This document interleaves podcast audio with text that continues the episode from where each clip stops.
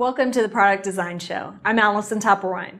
Complex product designs have huge bills and materials. In today's episode, we'll explore how product design teams can manage the vast array of materials that ensure product performance, regulatory compliance, and hit cost targets. I'm Vince Penman.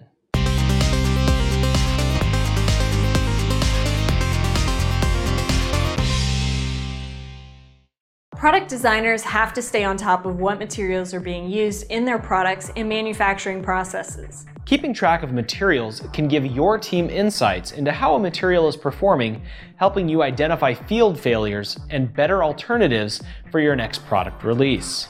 In most cases, material selection begins with the designers. Once a company has identified a customer's need, the design team has to develop a prototype that solves the customer's problem. Even prototypes typically have to be built from materials that meet specific design criteria. But not only do the prototype's materials have to be tuned for its mechanical objectives, but often they have to take into account the regulations that govern the customer's place of business. To do this effectively, you need visibility deep into your material supply chain. Analyzing the materials in the supply chain of a complex product is a momentous task in and of itself.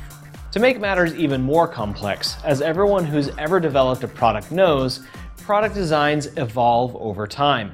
Those changes will affect what materials are used. That means your team needs a way to validate your design and materials after every iteration.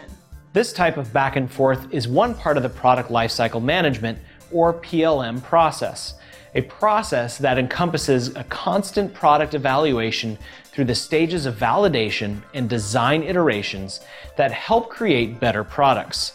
Take, for example, this cell phone. From country to country, the overall appearance of its design doesn't change much.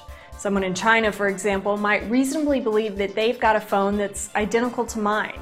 But if we take a closer look, we'd find that a number of the components inside this phone are made of different materials. That's because laws regulating materials vary between here and there. Since this cell phone was originally made for the US market, the manufacturer had to identify all of the components and materials that are potential issues.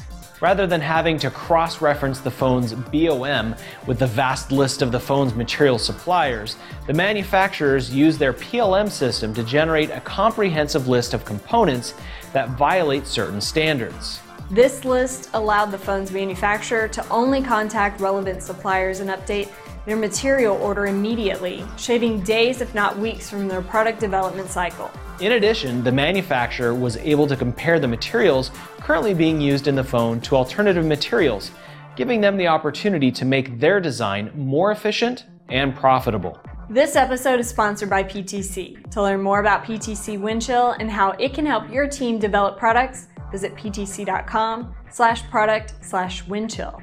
And thanks for watching this episode of the Product Design Show. Please give it a like on Facebook, subscribe on YouTube, or give us a rating on iTunes.